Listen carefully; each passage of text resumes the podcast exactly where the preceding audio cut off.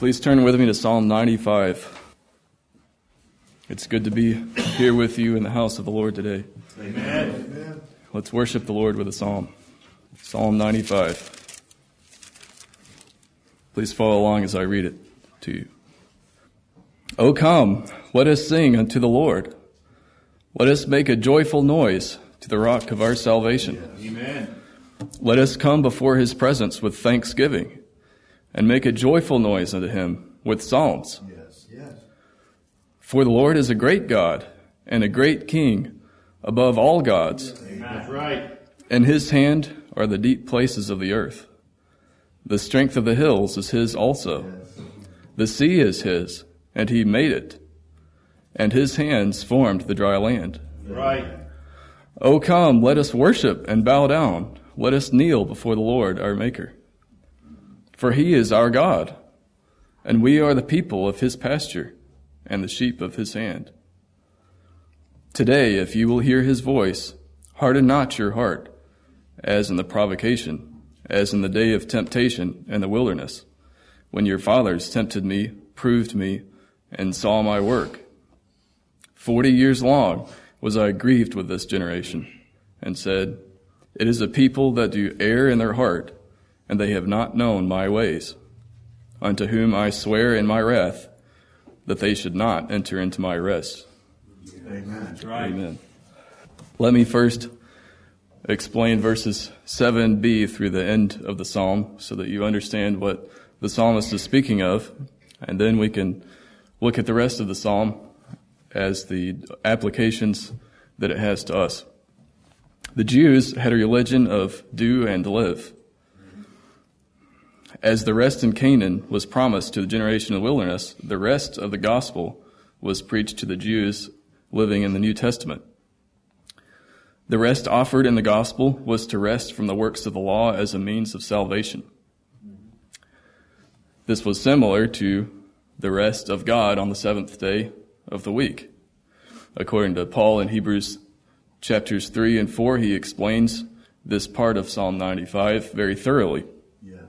Yes. If the Jews were to reject the rest of the gospel and the New Testament, there was no future for their earthly kingdom. In fact, there was a certain fearful looking for of judgment and condemnation. Yes. So there's an example here of the generation in the wilderness who were given the opportunity to enter into Canaan. What did they do wrong? Well, not only did they fail to enter into Canaan when they were commanded to, they had tempted the Lord many times before that also.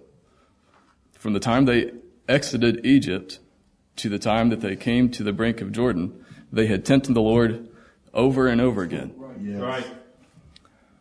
The Lord said it was ten times.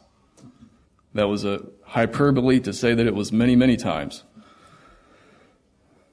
So what did they do wrong at that point? They murmured about the manna. They had murmured about the water. They even provoked Moses to wrath to where he sinned against the Lord in front of them and smote the rock instead of speaking to it on that occasion. Did the Lord know, for example, that manna wasn't the best food to eat for the rest of your life? That was just the food on the way to Canaan. Right. There was many other foods in Canaan that he would, had promised to them. There, it was a land flowing with milk and honey. Yes. When they got to Canaan and sent the spies in, they saw it. They saw the grapes that they had to carry between two men on a staff. Right. They knew they weren't going to have to eat manna for the rest of their life, but they murmured about it. Do we ever murmur about anything? Hmm. What did they say? Numbers 14 has this account. They said, The Lord brought us out in the wilderness so that he could kill us. They questioned God's motives and the place that he had brought them to. That was just the journey. There was this space of desert in between Egypt and Canaan. They had to get to Canaan somehow. This was just the journey. Are we going to heaven one day? This is just the journey. Yes. And so at that point, the Lord sware in his wrath, in Numbers 14, that they would not enter into his rest of Canaan. Yes.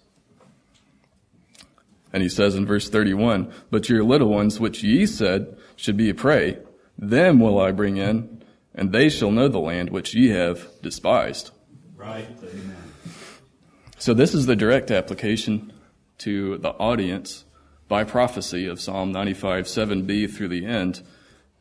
The rest offered in the gospel of the Jews in the New Testament, if they were to reject that, they would be similar to their fathers in the wilderness, having rejected the land of Canaan. That's the primary application. Now we can resume at verse 1 and apply this psalm to ourselves. Verse 1 O come, let us sing unto the Lord, and let us make a joyful noise to the rock of our salvation. Right. The normal relationship to God begins with joy. It results in singing. God is our only source of stability, and we depend totally upon Him for all kinds of salvation, including your life, health, peace, and of course your eternal life. Yes. Right. Verse 2 Let us come before His presence with thanksgiving. God should be approached with thanksgiving. Why? Because we are blessed with the understanding of knowing who He is. Also, His actions toward us have been overwhelmingly good, pleasant, beneficial, kind, and benevolent. Right. The song we just sang was a perfect lead in to this verse here. Amen. Look at your life and see what the Lord's done for you. Amen. Is there anything bad in your life? Is there anything negative that's sustained over a long period of time that won't go away? No. How many things are overwhelmingly good? Right. That He's arranged your life in a very pleasant situation. Right. And the bumps and bruises we have, if we were to be honest, they're mostly from deviating from the straight and narrow path, aren't they?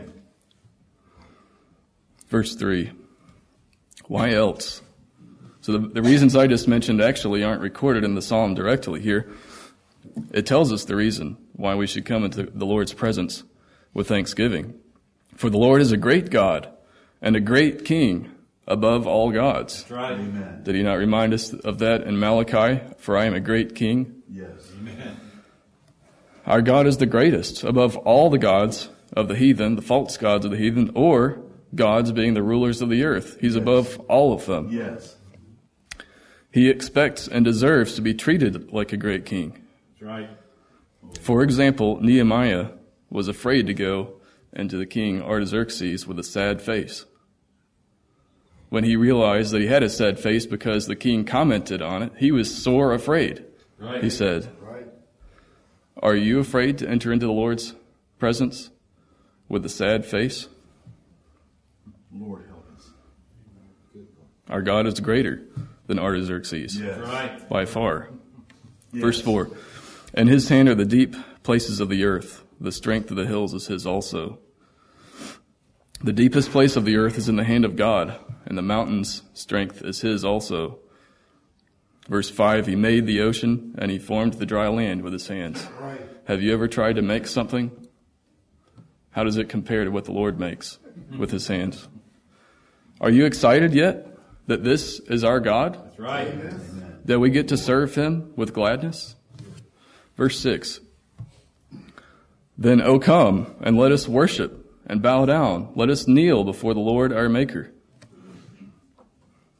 Let us put away all pride and gladly acknowledge him as the sovereign potter over our lives. Yes.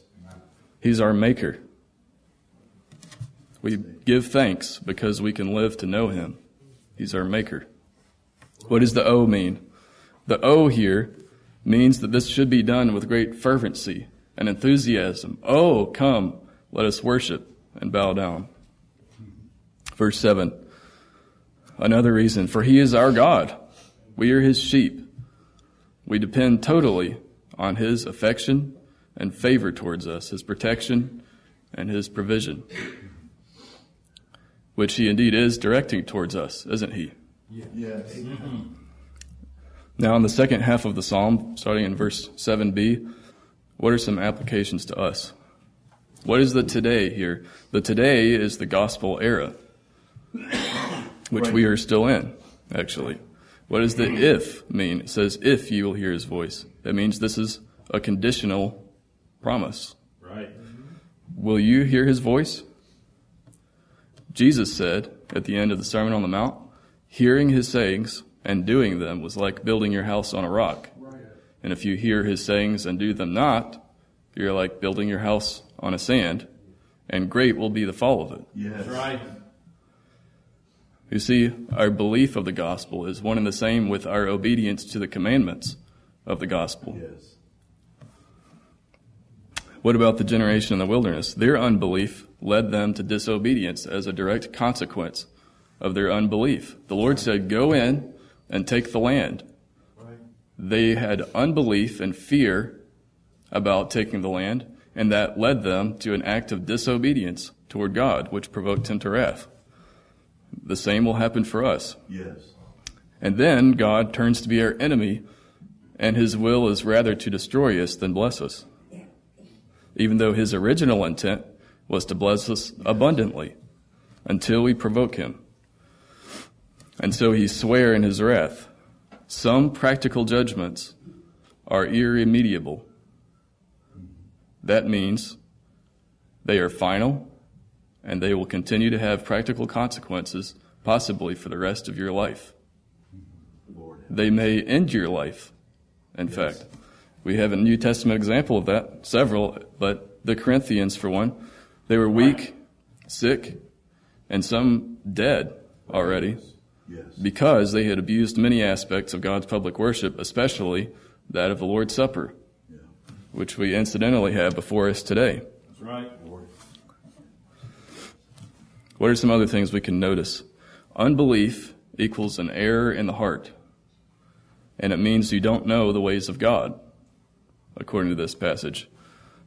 When we consult Paul's commentary on this psalm, unbelief is evil. He says an evil heart of unbelief. Unbelief is a departure from the living God. We notice here when the Israelites questioned the motive of God for bringing them out of Egypt. Do you question sometimes whether God has favor towards you or not based on your circumstances? In Ecclesiastes, we're told, No man knoweth either love or hatred by all that is before him. Amen. Negative things happen to good people, positive things happen to bad people. By the momentary fluctuations in the good or bad that happen in your life, don't question the motives of God Amen. Right. If you're living righteously. Yes. Right. That's it. Well, what would be an example of belief? We have unbelief condemned. What would be a good example of belief? Well, Abraham believed God's promise. And here's what Paul said about him in Romans chapter 4, verse 18 and following, who against hope believed in hope, that he might become the father of many nations, according to that which was spoken, so shall thy seed be. And being not weak in faith, he considered not his own body now dead, when he was about an hundred years old, neither yet the deadness of Sarah's womb. He staggered not at the promise of God through unbelief, but was strong in faith, giving glory to God. Right. That's what we should be like. Right. Yes. What's a remedy for this possibility that we could fall into unbelief or disobedience? Paul says in Hebrews chapter 3 Take heed, brethren, lest there be in any of you an evil heart of unbelief and departing from the living God, but exhort one another daily while it is called today, lest any of you be hardened through the deceitfulness of sin. Yes. We have each other for this purpose, Yes. that we can come together as today, that we can encourage one another and exhort one another, provoke one another to love and good works. And I hope we all do that for each other today. Are you thankful to be here? Amen. Does the Lord and your brethren both know that you came to here today with thanksgiving in your heart? Come, let us worship and bow down before the Lord our Maker. Let's not harden our hearts today at the preaching of God's word. Let's be tender towards what the Lord has for us. And let us be strong in faith as Abraham and give glory to God. Amen.